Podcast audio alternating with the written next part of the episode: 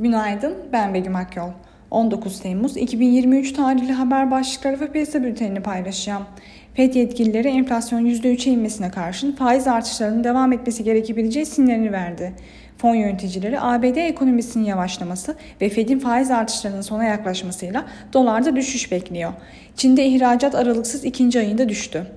Piyasalara genel olarak bakacak olursak pay piyasalarında seçim sonrası kademenin normalleşmenin tercih edilmesi, negatif reel faiz politikasının sürüyor olması ve yabancı girişi gibi etkenler BIST'i desteklerken dönem dönem kar realizasyonunun yaşanmasının olağan olduğunu düşünüyoruz.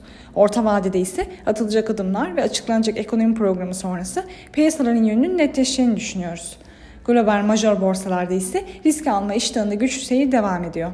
Bu sabah ABD vadeleri ve Asya borsaları karışık. Alman DAX vadesi hafif satıcılı bir seyir izliyor.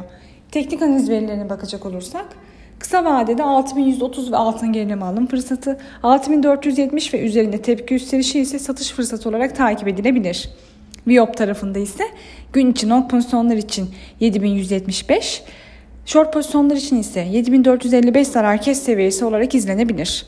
Borsa İstanbul'un ve Endes kontratının güne negatif eğilimle başlamasını bekliyoruz. Kazançlı günler dileriz.